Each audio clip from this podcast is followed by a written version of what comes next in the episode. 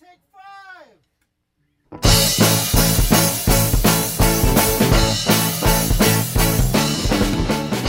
Hi, everybody. How are you? This is Brandon Marianne Lee. This is Ashley Williams. We are her fantasy football, but minus the wonderful Courtney Kirby, who is normally the host of the Her Fantasy Football podcast. So please forgive me as I am subpar. Uh, and of course, I uh, messed up immediately with my sound, but I am back, baby. So uh, we couldn't stay away from you guys. We decided we wanted to do a little bit of a Super Bowl preview. I was inspired because the other day I did a live feed uh, for the other fantasy group that I work for, fantasyalarm.com. If you're part of FA Nation, you can go to fantasyalarm.com right now and sign up for Howard Bender's big game. And it's basically a list of prop bets, uh, but you can play, and the first place person gets 500 dollars. And we're going to get into kind of those things. You can actually play prop bets all over the place. You can also print off something we got on the washington post. Uh, we're going to hopefully get something up on our website where you can print off uh, a fun little game that you can play with your friends and family at the super bowl. So make sure to go check it out at fantasyalarm.com as i said i was inspired by howard bender and doing this live feed. Um, and by the way in this live feed that we did over at fantasyalarm.com uh, we discussed clam dip which it's the super bowl this sunday everybody and everyone is having food. And our family tradition is clam dip. Now, Howard thought it was disgusting, and I revealed that actually my own husband does not like clam dip. This is a staple in our family, and Ashley is actually the one who has introduced clam dip to probably more people in the nation than It's true. anyone else. It's true. How do you feel about this, Ashley Williams?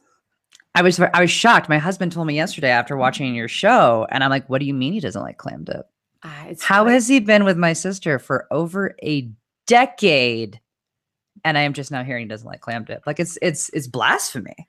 And I understand it's funny because Brandon was laughing about how he was afraid to tell her because he thought it might break up their relationship. he was afraid? most people would maybe respond with like, "That's ridiculous," and I'm like, "No, that's a valid concern." Because I almost did not date my husband when I found out he was allergic to seafood because I loved scallops and clam dip so much. I was like, I don't see a future here. I don't know what am I supposed to do on Sundays because I have clam dip almost every Sunday.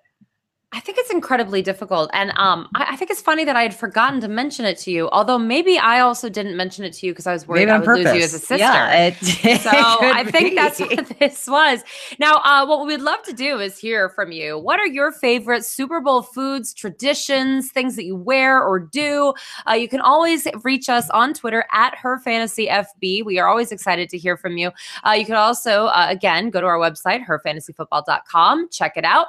And, you know, you can send us emails from there too. Listen, we want to hear from you because Super Bowl Sunday is really fun. And I know there's a lot of debate about whether or not this is the most boring selection for two teams for the Super Bowl of all time. In fact, actually, when my husband found out that which two teams were going to be the Super Bowl, he texted me immediately and said, Do we have to watch? Please, no. Yes. yes. I said, Yes, you do. yes. It's not And you- just you- about and you root for the Eagles. I don't even understand why it's a debate. But listen, you you got to watch the game. A, it's football, and if you played fantasy all season, you maybe had some of these great players on your team. Um, B, uh, uh, there's the Star Spangled Banner that's going to be sung by Pink. There's the halftime show that's Justin Timberlake. There's all the commercials. There's even a Puppy Bowl, people, that's also going on during halftime. There's a lot to digest. Also, This Is Us will premiere after, or we'll have its uh, mid-season finale i believe. It's after the super bowl so make sure to tune in for that. Uh, we're going to discuss that a little bit more again once we get into prop bets because you guys the thing that's fun about the super bowl and these prop bets uh, and, and you know so what you don't gamble fine fine I, I get that. But what you do is you you can print these things out and just do like a fun little thing at your super bowl party and the winner gets a thing of m&ms okay? It doesn't need to be scandalous here but we are going to talk about some of the fun things like how long the star spangled banner is going to be or whether or not Justin Timberlake will be wearing black shoes or white shoes or red shoes at the beginning of his halftime performance because this is actually what people do in Vegas, Ashley. That's what they gamble on. How crazy is that? Things that have nothing to do with football or, or expertise. I'm not a gambler, but I, I can see the appeal. It's fascinating. Either way, it's kind of like the Oscar pool that Ashley also puts together every year. It's just fun to do. I like That's right. competing at everything, so we're gonna do all that. Uh, but listen, uh, you know, it's January, and normally you're like, eh, it's just the playoffs, and we have a couple games, and it's easy peasy. But no, one of the biggest blockbuster trades in recent Just NFL memory happened. just happened. So we were like, we have to do a show. So even though I was inspired by what I did with Fantasy Alarm, I'm not going to lie, I also was inspired by two of our favorite quarterbacks here at Her Fantasy Football. As you know, if you've gotten any of our cheat sheets, if you listen to any of our advice about waiting on quarterbacks, we almost always suggest two gentlemen, and both of them are involved in this particular trade. One is Alex Smith. And the other one is Kirk Cousins. Why Kirk Cousins? Because Alex Smith was traded to the Washington Redskins, you guys. And he was traded for a third round pick and a cornerback, um, Mr. Fuller. And, and listen, that's that's uh Who you know wasn't informed until Uh, late that he was part of the trade. fine. Classic. Classic Washington behavior.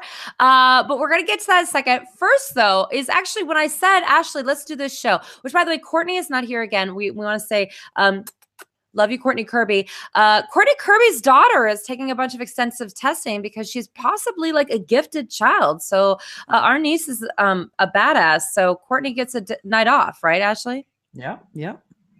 I think badass. We all children knew. We all night knew she off. was smart. Yeah. just feel bad for the girl. It's a lot of testing. It's a lot of testing, a lot of testing for those second graders. Anyway, uh, Ashley actually brought up a really funny thing that's happening right now on Facebook. And by funny, I mean, I don't know how she got through all three 15 minute episodes, but Ashley, what is going on? Tom versus Tom, baby. Gross. Yep, yep. It is a Facebook Watch docu series, and the little synopsis when you go onto Facebook, the about is at age forty, Tom Brady is taking his toughest, taking on his toughest opponent yet, time. Watch as he balances his growth on the field with fatherhood, fortyhood, and life in the spotlight. Follow Tom Brady on his journey versus time only on Facebook Watch. Thus far, as Brandon said, there's been three episodes. The remaining two will air tomorrow, um, February 1st, and then on the Super Bowl, February 4th. So, Brandon, I'm going to start off with why I was intrigued to watch this because initially, Brandon's like, "Why do we want? Why do you want to watch this and talk about it?" because it's so not like me. I mean, I'm not. I never hide that I'm not a Patriots fan. I just, I'm just not. That doesn't mean I don't draft Patriot players. I will pay Patriot players, but I never root for the Patriots to win ever uh, because I'm a Broncos fan, and that's just not something that we do because the Patriots have beat us one too many times. So I, I never root the Patriots. In fact, I hate them more than anybody in our division. Um, I can't think of a team that I dislike more and root more against than the Patriots, to be honest with you. But I was intrigued because a one of my very good friends, Chris Top, is a huge Patriots fan and Tom Brady fan. And so he said I should watch it. And when I saw the previews, I was like, I don't know if this is going to make me like Tom Brady more or less, but I feel like I should watch it. And then when I heard the news of radio host Alex Reimer calling Brady's daughter Vivian an annoying little pissant, I was like, what in the world was going on in this docu series that would justify calling a child that? So of course, when I'm watching this with my husband last night, we're all just sitting there like waiting for the moment that that this child must do something so outrageously annoying to justify such a comment. And of course, when we're done, we're just like, wait, the kids were in it like all of like two minutes. Like, I don't understand. Like, what? Like, All she did was say, Are you going to watch my soccer game or something at the Something- beginning, right? I mean, it was like five Well, seconds and then at the, the end, at one point, she goes, "I want to show you something," and then she's like, "Follow me," and he's like, "Oh, follow me! I'm gonna take him to man's." And that was like it. It was just such like a normal child interaction that I was just so intrigued to be like, what in the world would justify this? Now, again, Tom Brady, I will say, is taking the higher road here after calling out the show and saying like, "Hey, this is inappropriate. You shouldn't be, you know, attacking children." Um, he did say he doesn't want that host to be fired. And hey, we all have moments. He's a newer say- host. He's a newer host. He's younger. I think he's 23 years old. Um, and we all have moments when you're, you know, you say something, they're just like, ooh, did that come off wrong? I get it. You probably should know not to attack children, but I will say they don't want him to be fired. So I, I give Tom a lot of props for that. But so I watched that just trying to think about like how this plays out. What do you think, Brandon, when it comes to this storyline? the annoying little pissant thing. I think it's really Yeah. hard to be in media right now because on one hand, you need to be super appropriate all the time and and courteous, and we try to do that here on her fantasy football. But I'm sure people would also be upset when we're like, yeah, this guy is not worth it or whatever else. You know, people are always bizarre about that those kind of things and sensitive. Uh, now, certainly children you think are just completely off limits, but then you got guys like Barstool Sports who say shocking things all the time and they're taking over the planet. So it's kind of mixed messages for especially a 23 year old dude trying to get into the industry. I'm not making an excuse for anybody, but I certainly think we live in a weird world. So I just try to be nice to everybody and I try to kind of live by that. Now, listen, you know, we still chop off people's hands if they fumble the ball here On on, our fantasy football. True. So I mean, maybe True. Maybe we're part of the problem. But know. we don't chop off children's hands. no, no, of. just consenting adults. Mhm. I'm Yeah. sure they would consent to having their hands chopped off. Well, stop mumbling. But Uh, what I will say is, uh, I do feel like in general, and even here, we try to not ever really comment in a negative fashion about players' Personal. wives, girlfriends, personal situations. Um, obviously, then something that involves like domestic violence or whatnot, uh, children. I feel like they're kind of just always. but domestic You know- violence isn't personal because it affects. I, I agree exactly. So, but it's not. Yep. It's we Mhm. try to stay away from that realm, right? Because it's true, like that person didn't ask to be in the light in that sense. Like they, they're not asking for you to make commentary. The only time I'll say is Gisele and Gisele gives some of her drop, uh, wonderful drops about my husband can't throw and catch the ball at the same time. Which all that kinda Marcus good Mariota stuff. proved her wrong. He did, Oh, which yeah, I love, and I think she owes us all an apology because I mean, clearly clearly, it is possible. It's possible. Tom Brady So- can't do it, but whatever. I, I don't think he could do it either because he doesn't have the athletic um, prowess of Mark Mariota to actually run Yeah. actually in for the touchdown. And again, because Right. there's a whole show about how amazing he is at 40, obviously we feel bad that Tom Brady is such non-athlete that he can't catch his own passes Right. to go in for a touchdown. Right, right. I think he, I think he's okay. hmm I So think he's worked it out. that's going to take me to the next question here. All right. I've, I'm going to go on a little rant here because that's what I do. And right, I was one who really wanted to discuss this topic. I feel like this special should really be called Tom Saved by TB12. And while I enjoyed the docu-series, it does feel a bit like an infomercial for TB12, despite no not one time mentioning TB12 that I can actually recall. Of it totally course, is. Of course, I was not surprised by the, you know the depth in which they are going into his treatment because this is obviously a large part of what he attributes to being able to be playing in his 40s, right? And perhaps it is not fair of me to call it slightly infomercial in nature, as there has been so much narrative around Brady, the Patriots, Belichick, Alex Guerrero, players wanting slash not wanting to be treated uh, by him that it's very likely that this is just the storyline that drew me in the most while watching this. They obviously cover family time, they cover some of his nutrition, they cover him watching tape. I loved all of his binders where he has these notes, and I love that he literally takes notes like a high schooler with writing down inspirational quotes that Belichick says. Although I'll mention it was the only time Belichick has been mentioned thus far in three episodes, which I find incredibly interesting. But you see, he has all these notes. There's a lot going on, but I was just so much more drawn to, I guess, the TB12 storyline here that you know I, and i think it's fair to say that guerrero is perhaps in the series as much as any other person in brady's life and honestly again that makes sense I'd say of more. nature of this I would say document. yeah it's more. more than gisele more than i mean you got edelman that's in here a little bit but again guerrero is really in there The whole you know way. i mean i think this storyline is really at the heart of the series and is probably a slight casualty to the timing of the release of the series and the drama that has unfolded in regards to the whole garoppolo belichick belichick craft belichick brady drama that's going on here um I don't know. What'd you think, Brandon? I don't know if you got to the ep- the last episode where it's where they go to Montana, right, to go to like Yellowstone Club. And yeah. it's just him, Edelman, and Amendola, plus Alex Guerrero and, and some other TB12 stuff. I mean, he's clearly in love with this guy. I, I, is this is this debatable? I mean, this No. is a we can say that it's debatable as to how much that's affecting the team and its performance, and um, whether or not Bill Belichick is truly upset by any of this or what have you. That's debatable. But whether or not Alex Guerrero is like the guy, is not debatable. This has been years in the making. I, I think that this uh, documentary is very accurate in that way. Um, I thought it was very interesting and telling when Tom Brady is like, if you want to beat me, you have to give your life because that's what I've done. Um, he's just a very interesting character. I I wonder what life after it makes me actually concerned about his life after football, to be honest with you the obsession level. See, maybe- I'm not even remotely concerned about it. Actually, this oh, really aff- no. This affirms for me that he's already thinking of career planning outside of football. Because again, as I said, and again, maybe unfair to state that this is to some extent a TB12 infomercial of nature. Did you know that you can buy TB12 like food plans, just like HelloFresh, where they ship you the the meals? Did you know this?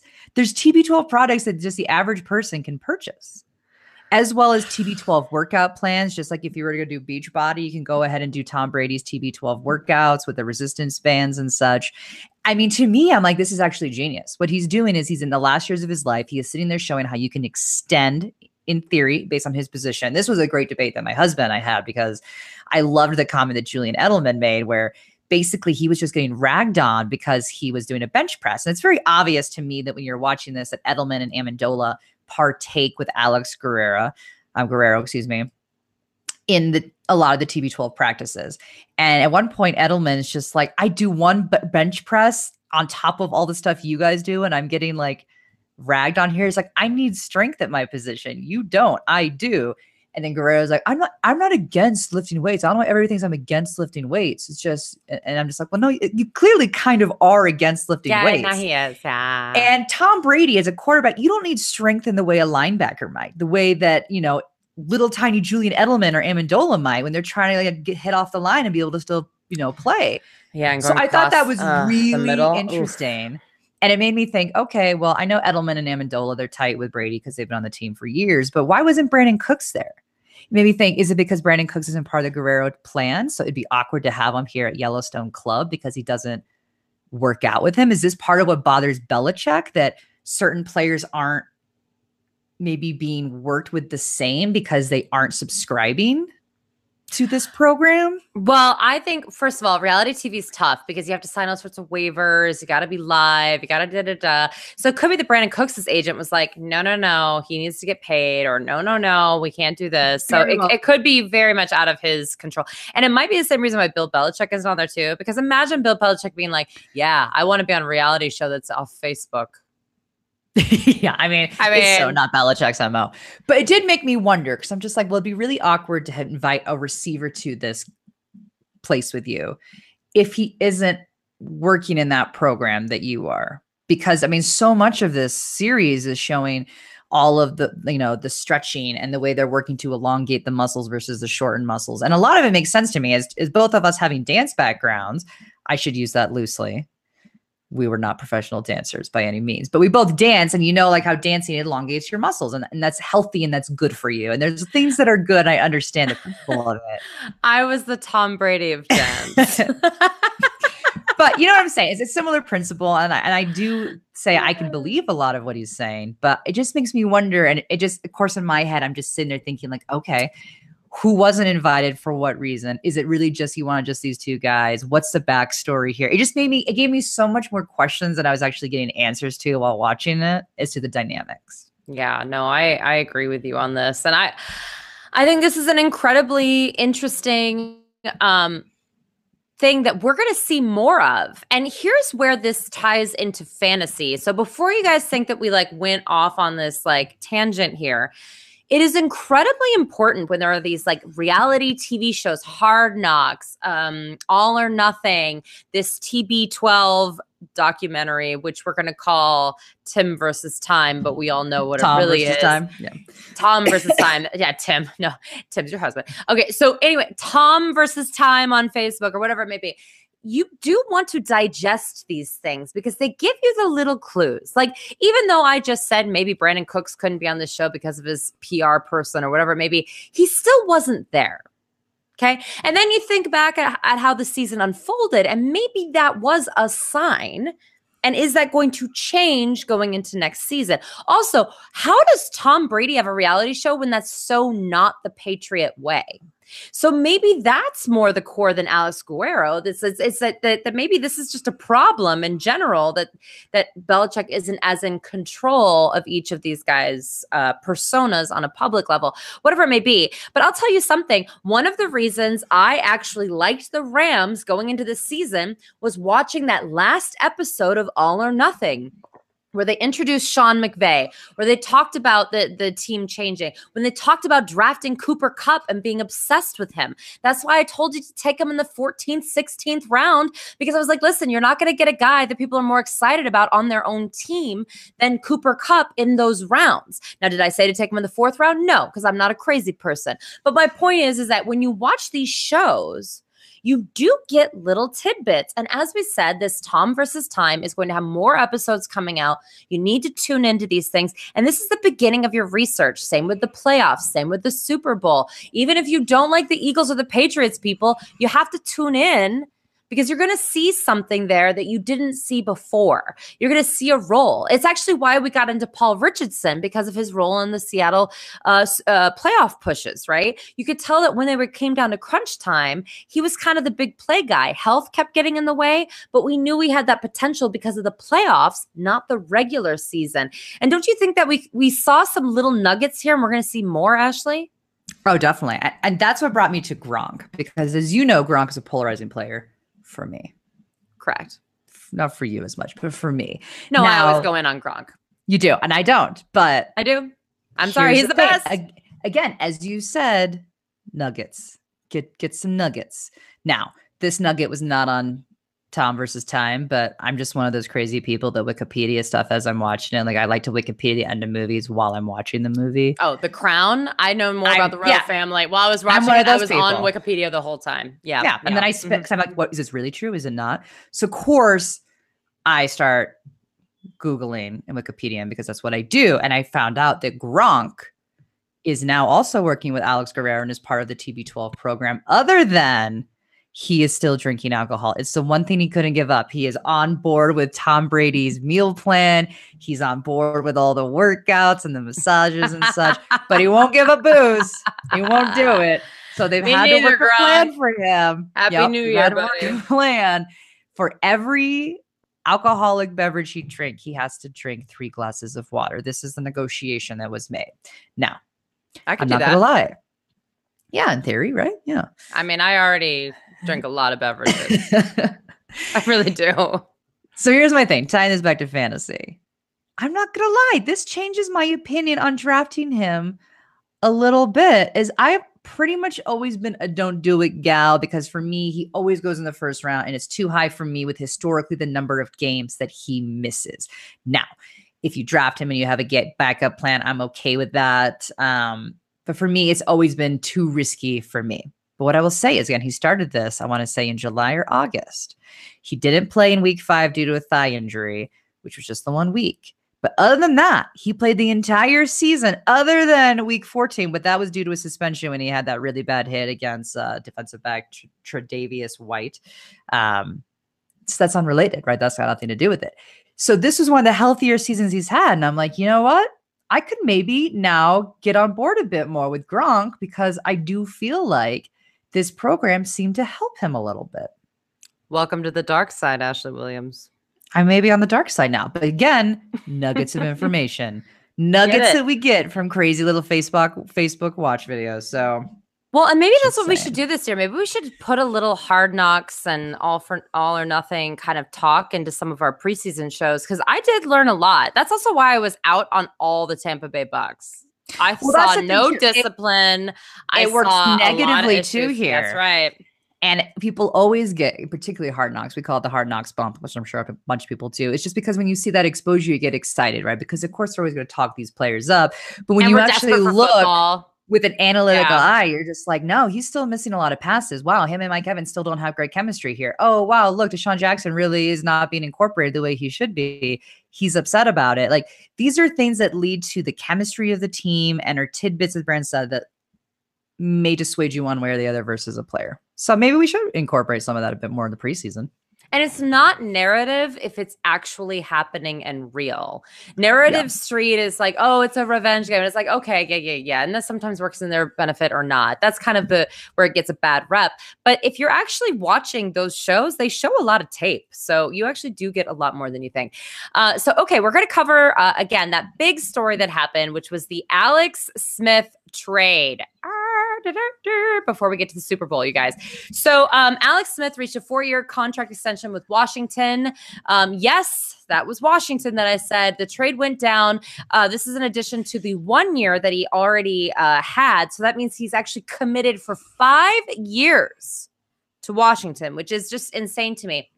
It's rumored that he's going to make between, uh, he's going to make about $94 million, 71 million in guaranteed. And again, all that Washington gave up was a third round draft pick and Kendall Fuller, who again, as Ashley said, found out via like, I don't know what we were talking about. Yeah, Uh, I, Twitter. I don't know why people do that. It's so disrespectful. Just be nice and say, "Oh, sorry. Hey, we're trading you." Yeah. People are such jerks. Anyway, this is nuts because Kirk Cousins is now on the move. And, and let's let's actually start there. So Ashley, Kirk Cousins may be one of the best quarterbacks in terms of health and age to hit free agency in a really long time. I mean, maybe that I can remember to be entirely frank here. Um, what do you personally think is going to happen to him? Uh now, obviously, we want him to be a Bronco. Um, and I'm going to say this. I, I do want to say this to everybody. Uh, just today, Von Miller was in Minneapolis at the Super Bowl doing all the PR stuff. And he said, quote, we need Kirk. I would like to have Kirk. Kirk would take us over the edge. Uh, we hear you, Von. We also Mhm. saw the tape of Yeah. the quarterbacks in Denver. Uh, but Ashley, you know, we're going to try to not to be selfish here. But I still think if you're in a weird league where you have to make decisions now, I'm still in on Kirk Cousins uh, it, from the dynasty perspective and all this other stuff. But Ashley, what do you think is just long term and short term is going to happen? I think it's anyone's anyone's guess. I mean, Mhm. I- again, I would like to say the Broncos. I think the Broncos would be a desirable place for him in terms of something that he may want, right? And I think Yeah. this is this is actually where Elway has a strength because I've been pretty down on Elway, particularly when it comes to the draft the last few years. But free agency and wooing, I don't want to say older quarterbacks because he's not older, but he's certainly a mature, sought after quarterback. I think Elway's pretty good at that. And I think there's an appeal there. And I think that there's Yeah. a strong enough supporting cast to warrant it. I know um, the Jets have been discussed just because um, They're supposedly going to make a big some- push. Yeah. yeah. and Shanahan kind of connections there and similar play, but I don't know if that's as appealing. It is a big market. So when you look at players like Kirk Cousins, you got sponsorship opportunities. Places like New York are desirable. Um, so I don't know. I mean, of course, there was talk about the Uh, but the and I'm Denver like, don't even let me go there Oh, with the Jags. And no, of course, Blake Bortles is their yeah, quarterback now. Blake later, later, yeah. Um, Uh, what, but my thing is, I think the Denver Broncos, though, are a visible enough organization to be incredibly competitive with the New York market. Because to be honest with you, the New York market for football is the Giants. I mean, we can talk about the Jets, but it's really kind of hokey. Uh, I, I live here. uh, my husband's a Jets fan. This is no offense to Jets fans. I, I love you, Jets. I go to the games. I'm a big fan. Um, not as big as my husband, obviously, but I enjoy the Jets. My point is, is that I believe that the Broncos are that level in terms of notoriety, though. So I, I don't know if I would take that away from the Broncos in this particular case. no, but I don't no, think he'd go to the. Cardinals. I don't think he'd go to the Cardinals. I think because Larry Fitzgerald is well, you know, Well, we love Larry. David Johnson. But I mean, there's there's not a whole lot of other, in my opinion, elements. You've got you got DT Sanders, you've got um Anderson. A Denver's a desirable place. If you look at a lot of quarterbacks, it's desirable. I mean, Peyton Manning still lives in Denver. And that's shocking to me because there's no reason for him to still be living in Denver. I mean, there's no reason between where his family lives, between sports franchises that they own in different states. They still live here because it's just a desirable place. And so, again, I do think, and John Elway is, Kirk You just know- had a baby. He's looking for a mm. desirable place for his family. and I think they're really good at playing that. So I do actually think, not just because I'm a Broncos fan, that the Broncos may actually be where he lands. I mean, we were saying it all year long that that's what we wanted. I mean, for me, my biggest thought was, what is Kirk Cousins thinking with this trade? Because Alex Smith, I think, is going to average in terms of guaranteed money 23 5.6 million, I want to say a year. And if you remember the hoopla of what they wouldn't pay Kirk Cousins, right? And it's like, I'm sure he's incredibly happy. He's like, peace, I'm out. I finally get to hit free agency. You can't, you're not going to franchise tag me again. But you got to be wondering just what part of him is just kind of like, are you serious? Are you serious? You know, and I love Alex Smith. And I'll we'll talk about him in a second here about how I do I some people are really down on this, but I just my immediate thought was what in the world is Kirk Cousins thinking right now? Well, I think that he's the one in control. I'm going to say this. I believe that Washington knew Kirk Cousins was going to say, you can take your franchise tag and whatever and go walk. I think they knew there was no chance he was going to stay with them and they had to act fast. And they knew that Alex Smith was the best quarterback to realistically hit free agency because even though, yeah, okay, Jimmy Garoppolo hits free agency, uh, but he's not really a free agent. You guys, San Francisco going to pay him whatever he wants and he earned it with being undefeated and having and bringing that team up by their bootstraps. So like he's going to be just fine. He'll be in San Francisco. Uh, which by the way, we have some great listeners that are watching live on YouTube, and we want to let everyone that's listening to this on a podcast know. Scott Brooks, one of our favorite AZ fan over here, uh, he said, "What's the deal with Colin Cowherd saying uh, that Cousins and the Broncos are close to a deal? He's the only person I've heard this from. FYI. Well, you know that's again media. Uh, we're sending mixed signals to media people. Should you talk out of turn or not? And he's obviously talking out of turn. But hey, we're cheering for it, so we're all down down. Bob Zelenka, Zelenka. Sorry, I'm so bad, Bob. Sorry. Uh, Denver wants him bad. They wanted Alex Smith, but KC wouldn't deal him within the division. Yeah, there was no way that was going to happen. There's no way. Um, I wanted Alex Smith, to be honest with you, because I could yeah. have gotten for less money less then, well we don't know he, he, just got 91 million in a four-year co- extension so i don't know you know what, what? good gotten. for him that man has gotten no respect and to be able to pull in a paycheck like that with 71 million was like the third largest guaranteed cash ever to a quarterback good for you alex smith for how you have been just beeped on in your career Good for you. Get Pay him. He's yours. a veteran. Get yours. He's a great locker room guy. You get a lot yeah. from Alex Smith. He's coming off a career year, which, by the way, the fact that Derek Carr was in the Pro Bowl, I can't even get into right now. I'm not even going to talk about the Pro Bowl yet.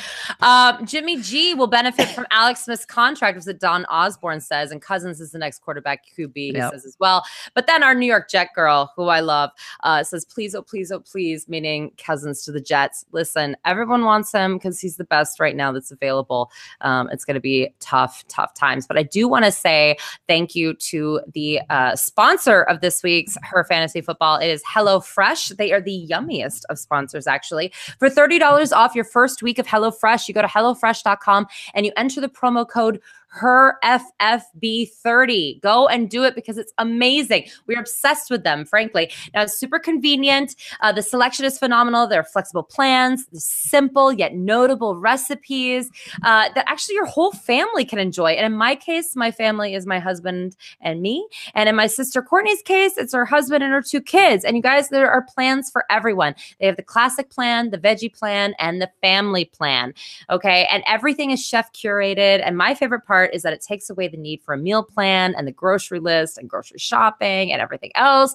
And you get to try new things, become a better cook, do all the things that you want to do. Now, the classic plan has a variety of meat, fish, uh, and you know, seasonal produce. The veggie plan has has plant-based proteins, grains, also seasonal produce, obviously. Uh, the family meals are made with everyone in mind. So that's awesome if you have kids. Now you choose the delivery date that works best for you. You can pause it if you go on vacation or whatever it may be. Everything's pre-measured, super handy meal kits, delivery to your door, all the good stuff. And um, I especially love the one pot recipes. We had a delicious shrimp lo mein the other night that was out of this mm. world. And just yesterday, all the seafood ones look so good. And I wish I could do them, but I can't. I know your husband's allergic. But see, if you if you know that they're allergic, you can pick the other plans that don't have fish. It's That's amazing. True. It's so yep. customizable. We made, which you guys would love this barbecue pulled pork sandwiches, which had this delicious slaw. And I'm not a big slaw person, but you should put it on the burger and then you can also have some extra on the side. It was amazing and it took like 20 minutes to make unreal. And by the way, they put the calories, they put the amount of time that it takes, then all these directions. I'm showing everyone here on video. You guys, it's amazing. So again, for $30 off your first week of HelloFresh, you need to visit HelloFresh.com and use the promo code HERFFB30. Again, HelloFresh.com, promo code HERFFB30. Get $30 off, and you will be so happy you did because yum.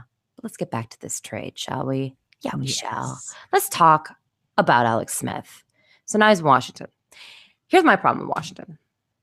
Actually, they have a decent off- offensive line if anyone was healthy, but unfortunately, their entire offensive line was hurt all season, which killed Kirk Cousins. It was just really unfortunate he couldn't get anything done. My problem is they don't have any weapons and they don't have a running back. Mm-hmm. They do have Jamison Crowder, they have Jordan Reed, but do they really? So, are you no. concerned about Alex Smith? But the good news is that he'll still be cheap, so he's still our late round quarterback guy, right? Absolutely. I mean, I've always believed in Alex Smith you know this. I've gotten into many a family argument with my brother-in-law over Alex Smith many, many years ago. when he thought that uh, uh, Colin, Kaepernick. Kaepernick was a better quarterback than Alex Smith. Now, still probably debatable, but not anymore because one's not in the National Football League. So, well, here has always been my argument, and I we think this year though. proved me right. It's not that Alex Smith is not capable.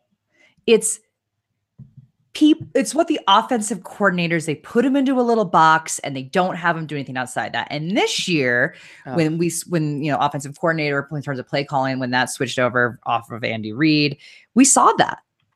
Alex smith can throw the deep ball. Like i saw some tweets about like uh josh doctson this kills his value i'm like not necessarily. As long as the play caller doesn't put him in the box i think we're fine. Yeah. and alex smith by the way, is also much better on his feet than Kirk Cousins. And Kirk Cousins isn't bad, but Alex Smith is really quite good. And it's funny when you sit there, it depends on each stats. You may sit there and say, oh, Kirk Cousins is so much better. Well, not necessarily when you look how they did last year. Fantasy points, Alex Smith ranked higher than um, Kirk Cousins. You've got completions. They were near the six off, 347 versus 341 for Alex Smith. But Kirk Cousins had 540 attempts versus just 505 for Alex Smith. The completion percentage was 67.5 for Alex Smith versus 64.3, had virtually the same yards. But when you look at the rush attempts, uh, Kirk Cousins rushed 49 times versus Smith 60, but Alex Smith had 355 yards versus 179 yards, more yards per attempt. I mean, they're both good quarterbacks, and people just like to sit there and just rag on Alex Smith, but I think he's a really good addition to this team. I do. I think again, Jordan Reed. I, mean, he's one of my guys. It's definitely at bare minimum it's lateral. At bare minimum, bare minimum lateral, lateral move. Bare and, minimum. And here's my thing about Alex Smith in in the playoff game where he actually uh, was very responsible for the 21 points that that team put up in the first half of the game, and then they decided to play prevent mm-hmm. defense and prevent offense, which made no sense whatsoever when they were killing the Titans. We'll get more into that next week when we cover all of the playoff uh, ramifications of the Super Bowl. You guys, we are going to cover that on Wednesday of next week, but um. Alex Smith was doing a okay. And in fact, Alex Smith was the fastest person on the team, almost 19 miles per hour, and only one mile per hour less than Derrick Henry, who was the fastest player on the Titans team. And by the way, Alex Smith is like my age, and we're not young. So we're talking about a guy who's of age uh running around getting things done. I i think that's under us i think people underestimate that. Absolutely ashley i completely agree with you. Now mm-hmm. how do we feel about patrick mahomes taking over? Now i feel bad. I feel like we can't really assess him because he only played in one game. It was week 17 he was surrounded by the backup players. Uh, you know, it wasn't impressive. Obviously, it was only 22 of 35 for 284 yards and an interception. Um, and I, I, get that, but like obviously he didn't have a chance. He was playing against the Broncos in Denver with all backups around him. Um, but clearly, this organization loves him. But here at Her Fantasy Football, we let other people take hype players, and he'll definitely be that guy. So we're going to tell you no on him. But how do we feel about everyone else with him there? Because that's what's actually important from a fantasy perspective. Yeah, yeah, this definitely doesn't change my thoughts on Hunt. If anything, I like him more with Mahomes behind center. Um, Kelce and Hill, in my opinion, they're just too explosive to be to hampered by essentially yeah. a rookie playing, right? In terms of him, he played Mahomes played one game, but like next year really is going to be his rookie starting season where he is actually starting in the league. Now, I wasn't all that impressed by my Mahomes. Honestly, I think his stats are better than what the play I saw. Um, but I also think it's unfair to assess him, like you said, on that one game at yeah. the end of the season against Denver when he had very little time to develop chemistry with the players around him. It was just kind of a, a weird situation in general. I think he's going to be fine. Is he going to be amazing? No. Would I put him into the hype of probably Marcus Mariota? Yes. Am I drafting him? Absolutely not. I'm not drafting him. But I don't I think between Hunt, Hill, and Kelce, you're fine with all of them. There's just no way that you can ignore them. And I wouldn't downgrade them because of Mahomes. Yeah. So that's that trade. I did want to tell you that Roger Goodell announced that it's going to be the Rams versus the Chiefs uh, in Mexico City. Uh, that's what he announced uh, in his press conference for the Super Bowl. I find this to be a really bizarre timing of announcement of things that no one cares about. Um, Ashley, any uh, initial thoughts about that? What a complete waste of an announcement. I mean, seriously, like who cares about that? Especially this week, especially when Tom versus Time is on. Why? Why? You got to watch time versus time instead, because the guy's forty and still getting it done. I, listen, I have I have mad respect for someone who's forty years old and can still be at the top of this game yeah. in the Super Bowl. Like, don't get me wrong, I'm not a moron, um, but the videos are weird. I'm not gonna lie. Um, also, uh, the good news is that these Mexico City games tend to be very high scoring frankly, from a fantasy perspective. So uh, Todd Gurley, who's probably going to be the number one pick of the 2018 fantasy football draft, he'll benefit. So will the rest of the team. Sean McVay is obviously a very good coach. They're going to be fine. Um, for Kansas City, sure, whatever. But I, I, I, will say playing in altitude, it seems to be, um, especially towards the end of the game, because the defenses get winded usually some pretty high scoring games. Uh, now, uh, here's some fun stuff. Uh, Johnny Manziel can't even get a contract done in the CFL, which I love. And then Vince McMahon announced that the failed XFL is coming back. I hope this doesn't affect our lives too much. I'm going to be honest with you guys. Um, her fantasy football probably isn't going to cover XFL. Um, no. Their whole, all of their marketing stuff is about how they um, are going to make the players stand for the anthem. They're not going to have their racy cheerleaders or that icky camera that was in the cheerleader dressing room anymore. Um, and they're going to make sure that no, no one has any um, uh, legal issues or arrest records or I don't know. They're trying to be like the squeaky clean family version, but they're the XFL. So does this not make sense to you? No, it doesn't. and I makes sense to me. I'm like, I'm trying to remember. I think Johnny Manziel like tweeted at them or made some comment about yes, this announcement, and I'm like, Johnny, you don't qualify. You have had arrest records. Like, you don't qualify for this XFL even carry on. You can't join, according to at least if this upholds, right? I mean, who knows? Again, nothing we're going to be covering. Well, before we get into the Fantasy Alarm prop bet questions, which again, go to fantasyalarm.com right now, sign up for the site and play this game. If you get first place, you get $500. Howard Bender is my uh, partner in crime over at fantasyalarm.com. And here at Her Fantasy Football, we don't personally have a contest. So, um, uh, where you can win any money or anything. But uh, we will put some fun questions up there that you can maybe print out and play at your Super Bowl games because this is what it's all about. And I know that you can't really play fantasy because it's only two teams and I get that. But listen, you guys, this is fun. This is the Super Bowl. It's still football. And I actually love the playoffs and the Super Bowl because as a fantasy analyst, I get to be a fan again as opposed to analyzing the games all the time. And so uh, for mm-hmm. me, it's really fun. And we're going to go through some questions here that are really wacky. And if you have any comments on YouTube uh, and you want to tell us who your picks are live right now, that's awesome. Otherwise, if you're listening to this after the fact as a podcast, you could totally tweet us at her fantasy FB. We want to hear who you think's going to win each of these little categories because it's fun. It's like, I mean, whatever. It's a Super Bowl. We're not playing real fantasy. But listen, again, watch for research, and this is important. Um, it's only important though until the XFL, I guess, takes over the country because I guess that's what's next. Yes. Right? Yeah. Naturally. Okay. Anyway, it's the um, only resolution there. I just giggle because I'm like XFL and you're being the clean guys. It doesn't. I thought the X was like X. Anyway, moving on from that horrible conversation. Okay. Uh, so these are some of the prop questions that are over at fantasyalarm.com. We also have ones here that I'm going to throw in from uh, the Washington Post, which you can go and they have actually a printable ballot, and that's kind of fun.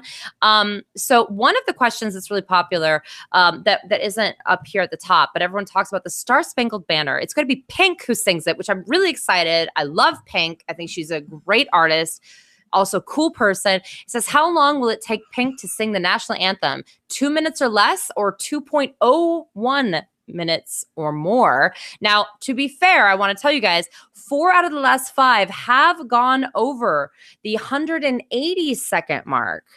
Um, but before that, it was 80% was under. So Ashley, Pink's a little straightforward. Do you think she's going to sing it straight? Or do you think she's going to slow down the tempo, maybe? A lot of people think she'll slow the tempo, but not necessarily flourish. What do you think? I think she will be under two minutes. I think she is a purist. Yeah, I think I like that too. I think she's going to be just under. Yeah, like very, very close. But I think she's a purist. I don't think she's going to have a lot of flourish. Yeah, I, I think so too. Um, the only reason Lady Gaga went over, she barely went over, is because she held out that one note really long. Uh, but other than that, she was also a purist, which a lot of people were surprised by, but not if you actually know Lady Gaga's uh, inspirations, which are things like Tony Bennett and the classics. So I think Pink is very similar yeah. in that way. Uh, who's going to win the coin toss? As in, is it going to be heads or tails, Ashley? I vote tails. You know, it's interesting. 80% of bets come in for heads, which I find bizarre. Yeah. I would, I always pick tails. Do you? I do. I, I think I always pick tails. I don't know if I always have one, but I feel like whenever I've done a bet, it always lands tails. Interesting. I, so I could be just making it in my head. This has nothing to do with football acumen, anyone, but we just are personally telling you we like tails and that everyone else like heads. So um, if this is a tournament setting, like in uh, DFS, you would go with tails because it's less likely that people are going to pick that. All right. So which team's offense will get the ball first, Ashley? Eagles or Patriots? You feel well. Okay, so here's the thing: if the Patriots win the coin toss, they're going to defer because that's defer. what they always do.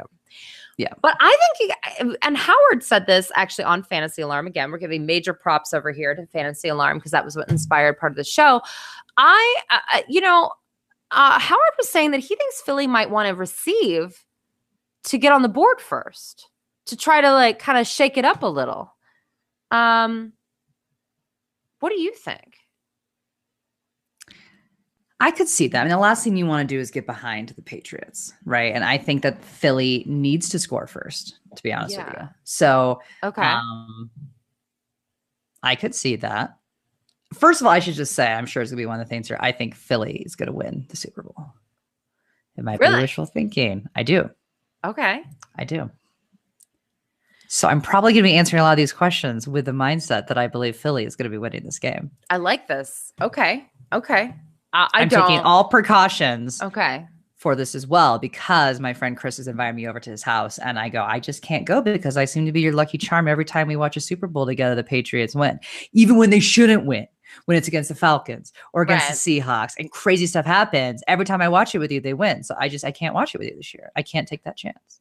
So um the saddest Super Bowl story of all time is that Ashley put together these pickle shots when the Broncos played the Seattle Seahawks in the Super Bowl because the Broncos were the most scoring offense like of all time that year, right? Yeah. So she was she had this big thing of pickle shots. Huge. For Huge. every time that they scored a touchdown, the whole party was going to take a shot. Now you would think that oh, she would get rid of them, but as we know, it didn't work out. No, I had um, that pickle juice for, for months. Six months. Six That's months. It just, it just sat on my count on my um, counter, and me and my two roommates would basically just have a pickle shot every day to try to like kill this pickle shot. I mean, I made one of those huge yeah. things you have at parties, the massive things that you put lemonade or tea in. I was full, and I had to like ferment these pickles for weeks to get it with the vodka because it's vodka. It's basically pickle infused vodka. It sounds gross. It's actually really delicious. It took me so long to get rid of those pickle shots. Yeah, yeah. Well, Jeff Groton, one of our uh, listeners here on YouTube, just said you can't give Tom and Bill the ball after a long halftime to game plan. You just can't. Can't do it. I and agree. I, so, so, so, what he's saying is he doesn't think Philly will defer. I, I kind of agree, but I also feel like I don't like the Patriots' defense after a long halftime either. They're so much better. Their defense no, but, so much better after halftime than it is in the first half. They are, but I do. I mean, I don't think there's a better team at um recalculating at halftime no as the Patriots. Not, no, there's, just not. It's not even like there's an opinion, not. really. So, yeah, yeah. The biggest, I mean, the way to beat the Patriots is through clock management. It's it's virtually the only way to really beat them. That's where Atlanta went wrong. Um, was just really poor And you can never go into prevent defense. You can't. You if can't do you go it. into prevent defense against the Patriots. It's over You can't do it, and so because that's what the Jags did too. That's what the Jags. But did. I think into- you uh, also have to get score first because you need your team. And this team can sit there and say all day long that they're confident. It doesn't matter who they're playing. Give me a break. You know you're playing the Patriots who have won what like five Super Bowls in the last like 16 years. I mean, like they have just been dominating. yeah. The only team they lose to really is the Giants. Same same division though. So I feel good about that too. It's another reason why I'm digging the Eagles. But I just I know I no you you can't you can't do it. So I think feel Jim Schwartz is a really good defensive mentally, coordinator. You Yeah. mentally Yeah. have to get your team engaged immediately. So the next question is which team scores first? Eagles, Patriots. Eagles. Yeah, I think the Pats almost let people score first to get their confidence up so they can squash them. Maybe. Anyway. Maybe maybe mental. Uh, uh, how will the first points be scored? Kickoff, return, touchdown, defensive touchdown, rushing touchdown, receiving touchdown, field goal, or safety. It won't be a safety because that's just for Peyton Manning against the Seahawks. Uh, but how will the first points be scored, Ashley? I'm going to say receiving touchdown. I like You? it. Yeah. Do you think it's Alshon Jeffery or do you think it's uh, Zach Ertz? Which score is going to play an offensive I think it's Alshon first? Jeffery. Alshon. Okay. Oh, which which player? Yeah, Alshon Jeffery, I think. Okay, yeah. I think because they're going to sit there and try to make Nick Foles beat them. And I think that they are going to want to come out and say, okay, yeah, we'll beat you then. Yeah, well, that's what the Vikings did too. Well, I don't know what the Vikings did actually. They just didn't show up. But, uh, yeah. but yeah, yeah, I think so too. I think they're going to say we don't think Nick Foles is going to have two 300 plus yard, three plus touchdown games in a row. So we're just going to let you do that, but we're not going to let you run. Um, I, I agree with that. I think that's a smart move. I think Zach Ertz gets involved early. Um, I do think that there's a possibility to do something tricky with Trey Burton or Nelson Agholor um, or even Torrey Smith. But the problem is Torrey Smith drops too many balls. I'm not going to put anything on him. I But, I think it's a big um, play. I think it's a 30 plus yard tou- uh, touchdown. Then it's going to be Alshon. Yeah.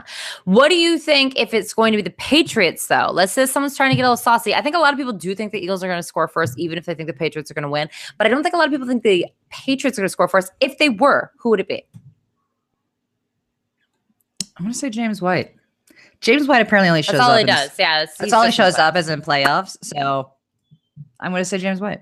Yeah, I I completely uh, agree with that. I think it's James White or Amendola, and we don't ever use them for fantasy. So this is the opposite of why you watch the Super Bowl.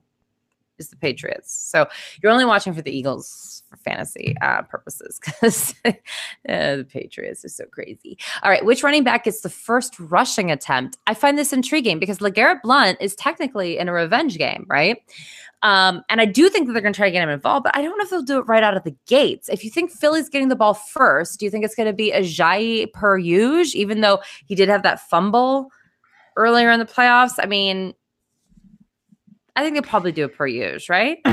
I think it will probably be a per usual where it will be JJ. But I do think Blunt plays a big role in this because I do think Blunt kind of wanted to stick it to them. And, Blunt- I mean, How amazing would be be a all- running back who wins a back to back Super Bowls on different Well, teams? two for teams. I don't think that's ever and, and it's happened. it's, That's it's very amazing. it's very possible. And and Blunt Yeah. is also a guy that really steps up in the playoffs too. So I think you know I was kicking myself because I was trying to decide um, in our Sirius XM playoff um, playoff that we were doing for the playoff series. I went with Corey Clement instead of Blunt, and I was like because I was saving Ajayi for later. And I'm like, oh, I should have done Blunt. I should have done Blunt, but I thought I was waiting to save it for the Patriots. So I was like, no, I'm going to go Clement, who did end up doing nothing. But I do think Blunt has a large role in this game. if the if the Patriots get the ball first, do you think they keep it classic with Dion Lewis? Think Yes. they throw in some Rex Burkhead? Okay, I think they keep it. Classic with Dion Lewis yeah, I do too. for the first touch, right? Yeah. First touch, first touch, not first score, first touch. Um, okay, which wide receiver or tight end catches a pass first? If you think the Eagles are getting the ball first, Ashley, let's start with them.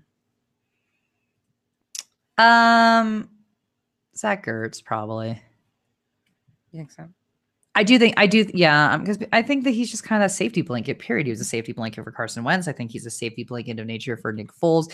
I will say Nick Foles spread around to more teammates than Carson Wentz usually does, which was interesting Yeah. in that Vikings game. So I think I, there's do a possibility Trey Burton you- gets involved this game. I think so too. And and think- Brett's like and Torrey Smith. Torrey Smith seemed to have a pretty decent connection with Nick Foles. I thought that was interesting, but I think they'll stick pretty classic, uh, just to kind of calm the nerves and go with Zach Ertz.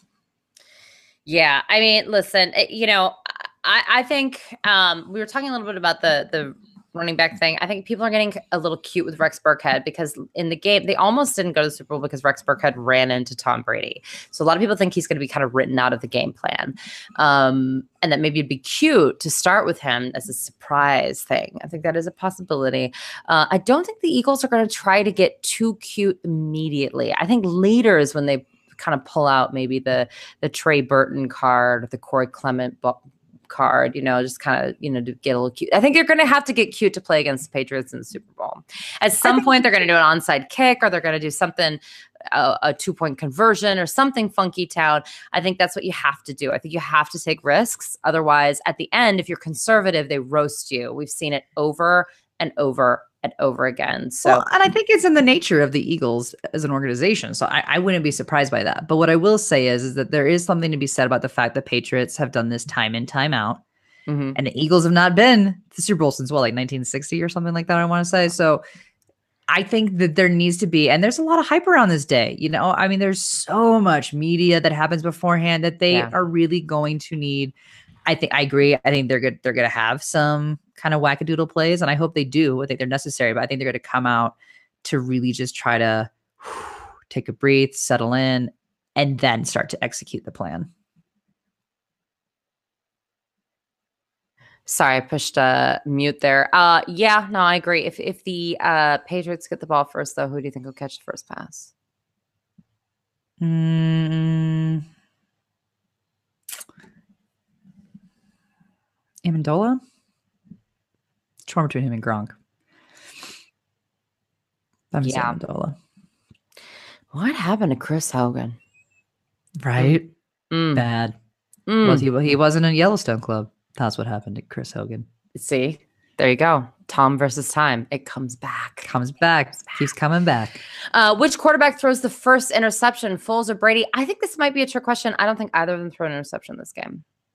Ooh, I like that. Um, I think Tom Brady actually throws an interception. I think this Eagles defense is really good. Yeah, I do. Okay. Uh, Jeff Groton says first pass attempt thrown by Edelman. What are my odds? That's funny. Uh, which team scores last in the first half? Now, here's the trick question though, because the second question to this fantasy alarm prop bets is which team has possession of the ball at the ne- end of the next half. The classic Patriots move, I said this on the show with uh, Howard as well, um, is to score before the end of the first half, but you still kick off to the other team. So if you think that that's going to happen, if the classic Patriots move is going to happen, these are two separate things. You think the Patriots score and then the Eagles end the possession. But Ashley, you think the Eagles are going to win. So do you think maybe the Pats don't have a chance at that? Do you think maybe the Eagles, do you think maybe for the Eagles to win, they need to be the ones to score the points at the end and to kick off to the Patriots before the end of the half and that Tom Brady takes a knee? I I honestly don't know if it matters. I think the Patriots will score at the end of the half because that's just what the Patriots do. I think it's part of the mind games that they play, even if they're behind, right? You could be 20 points, the Eagles be 20 points ahead. If the Patriots score going into the half, there's always that the comeback is happening. The comeback started. And that's what they do. It's that mental warfare is what they do. So I think they always are going to want to sit there and try to score at the end of the game. I, I don't really see a scenario where they're taking a knee because that's part of their game plan. It's part of their strategy and it works.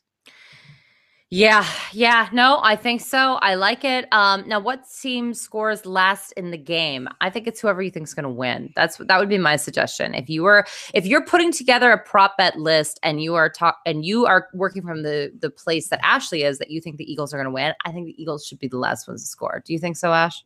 I agree. I think that if you're coming from the Patriots, though, I think you just say, yeah, Tom Brady just starts killing people. Um, and that's what I'd say. Will there be an onside kick, Ashley?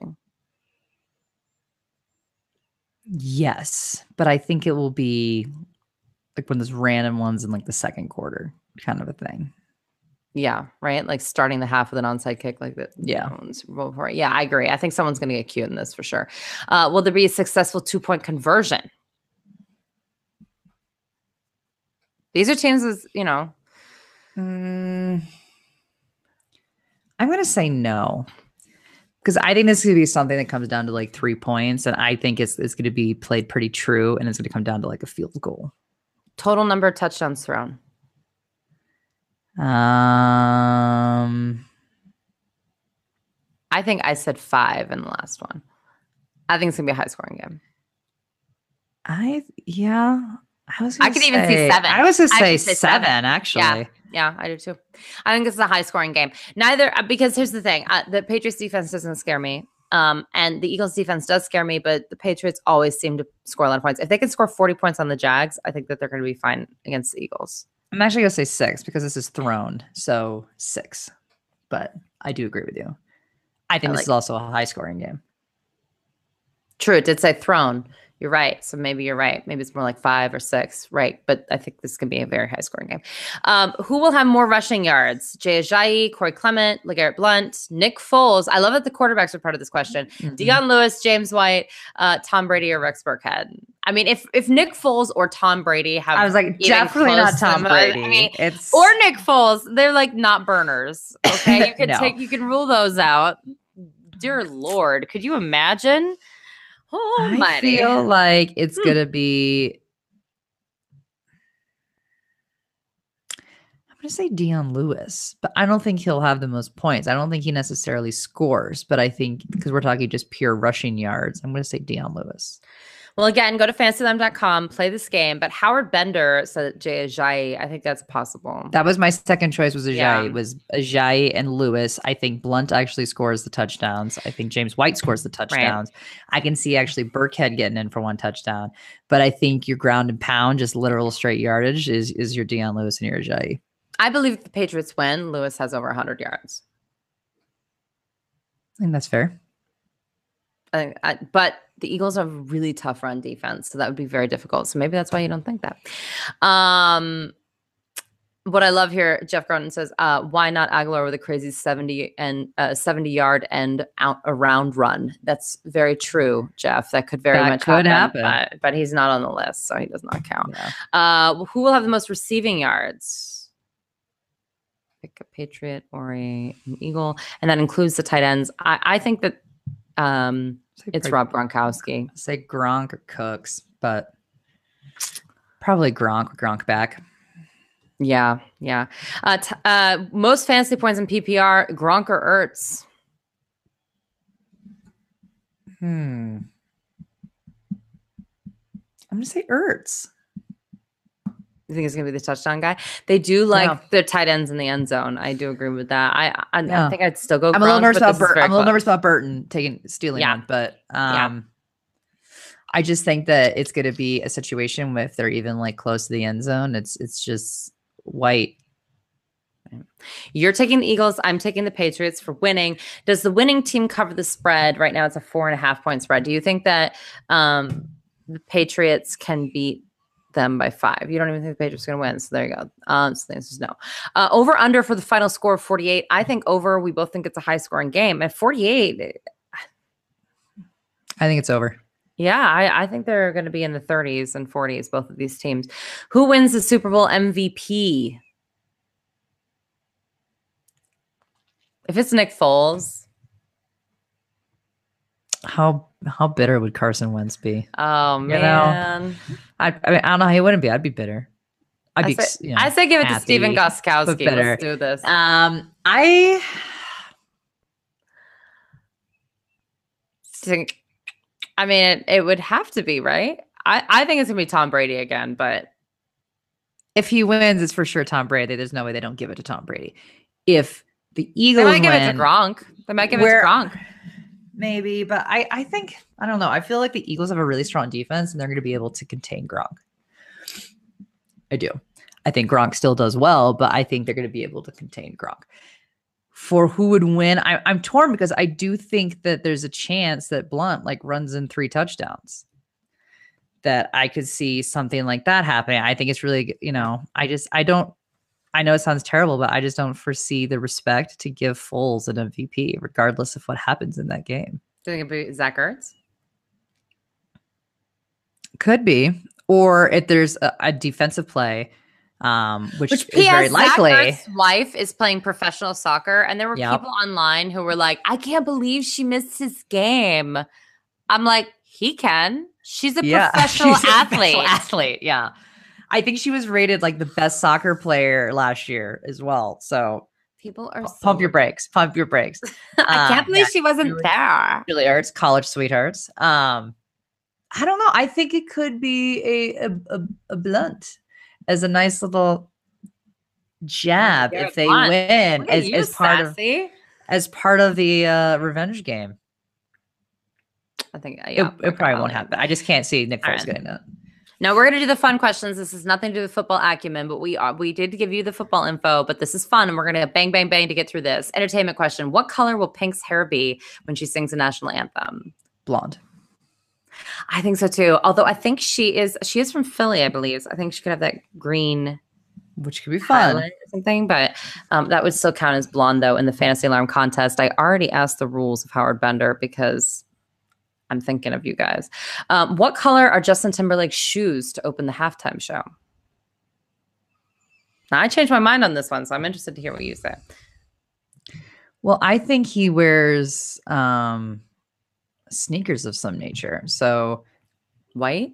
I would say Black, probably white, red? probably predominantly white, but I think they're gonna have a pattern to it. But I'm gonna go white.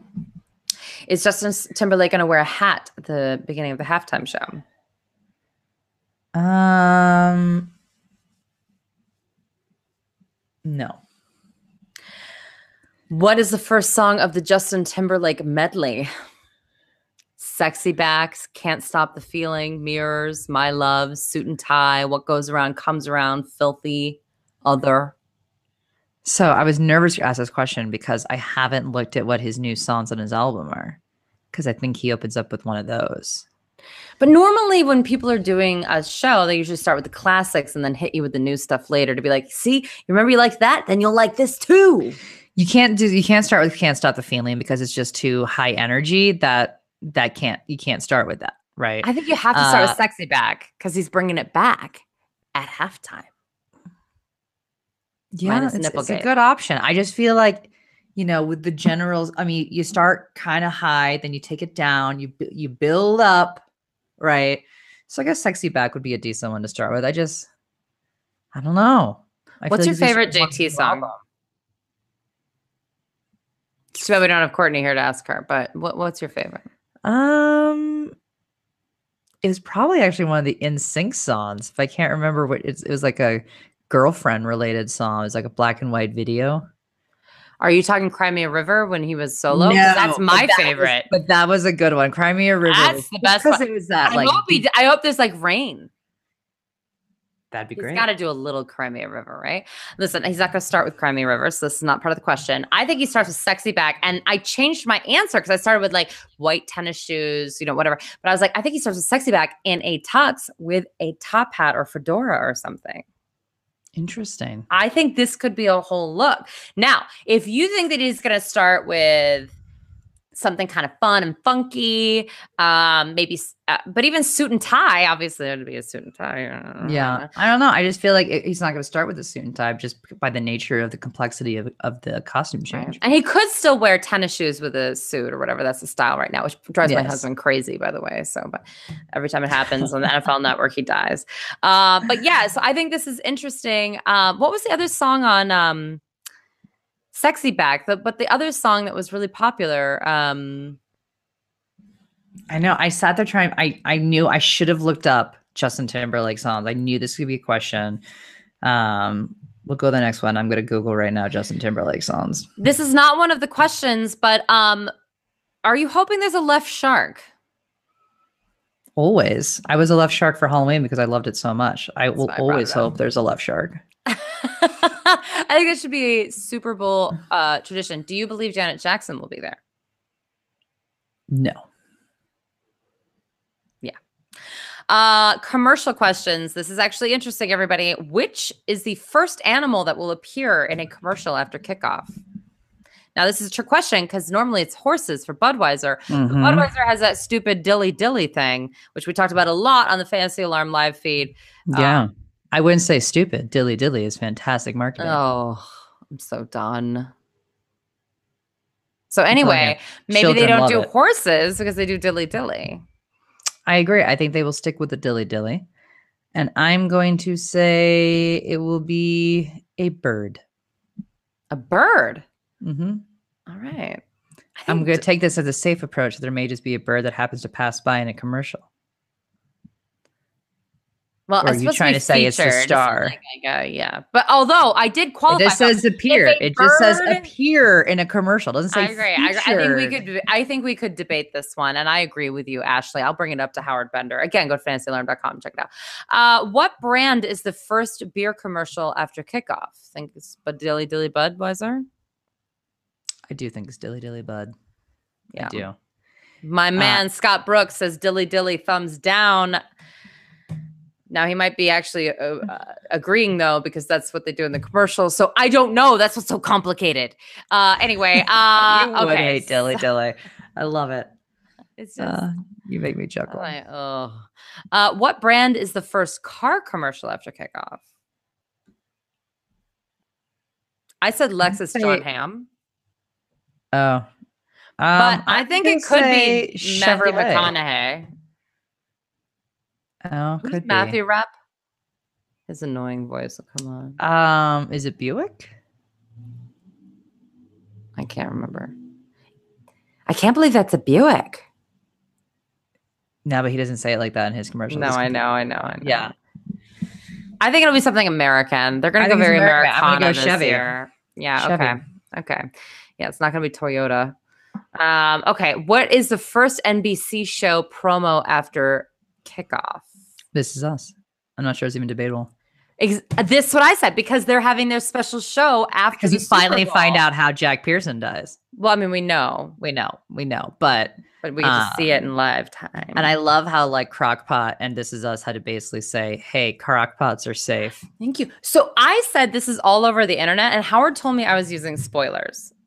No, that's Okay, it's kind of a No, spoiler, last like, episode it shows and and plus they all their had a pr- uh, tweet promos about Crockpot. Yes, yeah, I- thank you. no, that's not a spoiler. What I will you, say is that when. I first moved in with my husband, we were dating at the time, but um, he didn't want me to use a crock pot because he didn't like the concept of me leaving the house with it on. And I'm like, what are you talking about? Like, this has been like a thing for years.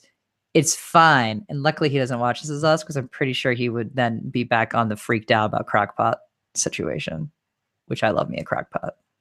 Yeah, but to be fair, that crockpot was over 20 years old. It was over 20 years old and was faulty, had faulty wiring. Did it do a little jiggle with whatever? I mean, yeah, no. yeah, Crockpots are fine. they're fine, everybody. Don't worry about it. Um, yeah, I, I uh, did say though that you know Lady Gaga's ex fiance is on Chicago Fire, so do watch for those promos. He's cute, little silver fox. Yes, but uh that won't be it. That won't be it. It's This Is Us. It's period. That's all NBC's into Mhm. now is This Is Us. It's a great show. Uh, tiebreaker. What is the total attendance announced for Super Super Bowl 52? Um, I'm not entirely sure, but I, I do know that this is exciting for the city of Minneapolis. I actually went to the University of Minnesota in Minneapolis. A lot of my friends are there and enjoying the Super Bowl festivities and what have you. And a lot of our friends in the industry are there covering the Super Bowl. We are not, obviously. This is still my apartment, still your home. Um, and uh, you know, the thing is, is that you know, it's cold there, but it's not as cold as it usually is, and everyone's complaining about it. And people in Minnesota are like, "Ah, ah, ah," you know, and I love it. I think this Super Bowl is going to be really fun. The city of Minneapolis is an amazing city. People are having a good time. Um, I think this is going to be also. It's funny because they're also making fun of Eagles fans because Eagle fans were so terrible to them. Uh, it's just it's been kind of feisty for Minnesota. Minnesota's Oh, for usually sure. this nice place, and they're being very feisty. It's uh, They are. Like, I know that they've called for Uber drivers to purposely take Eagles fans someplace other than the stadium when they Uber. it's so uh, passive aggressive Minnesota. It's, no, it's so great. Yeah, I love it. I'm just like, oh gosh, I hope that doesn't actually happen, but I love that there's comments about it. I love Oh that. yeah, and they'll act like it's. I I think it's here's the thing. It's just as sold out as any other game because let's be honest, like 75% of the attendance is all corporate purchase tickets anyway. So no, it's fine. It's a beautiful stadium. I drove by it. It is stunning. It is beautiful. gorgeous. It's a beautiful Um, stadium. Also, the Fantasy Sports Trade Association, um, which uh, I was one of the finalists with the Fantasy Alarm Show um, for the short videos that I do, and then also for um, the long form videos. And by the way, Howard Bender, my colleague, and Jim Bowden, my colleague, won for Best Radio Show of the Year for FSTA. But the good news is they have another awards uh, group. It's called the FSWA, which is the Fantasy Sports Writers Association. And we do have something fun for all of you that have stayed on for this long. And we should have probably said this top. We'll say at the top of the next show. Um, but uh, her fantasy football, this show, but on Sirius XM, is one of the finalists for best radio show of the year. And by the way, I'm not quite sure. I mean, I don't remember any other radio show that's only on one night a week from 9 p.m. to 11 p.m. Eastern on Saturday nights being finalists for this award. This is huge. It's voted on by college professors, people outside of the industry, people that don't have any whatever. So this is actually um, a, a really huge deal uh, that this show uh, is uh, a finalist. So um, I'm, I'm also a finalist for writing um, and video as well. Uh, but the, her fantasy football, we we just do audio. So the fact that we are nominated for that is so huge. And we're very flattered. And Very we just want to thank you, the listeners, because you guys have made this possible for us. Because we wouldn't even be on Sirius XM without you, right? yeah, we're so excited. We're so humbled, and it's just uh, we were very surprised. I mean, uh, we're like, what? Um, Yeah. so we had some funny text messages everyone, that yeah. day. Yeah, and I think the song brand was "What Goes Around Comes Around." Is that the song you were thinking from the same album?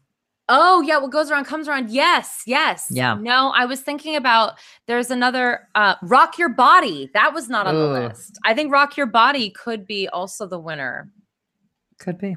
because that's be. upbeat but not too much. Yeah, We I went through a we went through a debate at our wedding as to whether we'd play Sexy Back or Rock Your Body. Sexy Back won? won, I think. No, it was Rock Your Body. I think Rock Your Body won. I'm gonna have to go back and look. They're good ones. though. uh, but yeah, so thank you, everybody. We're going to be back next week for another surprise pop up show, but we adore you. Thank you so much for tuning in. Uh, have fun watching the Super Bowl, you guys. Don't don't protest it because it's the Patriots and the Eagles. Get it together. Go enjoy your clam dip. We love all of you.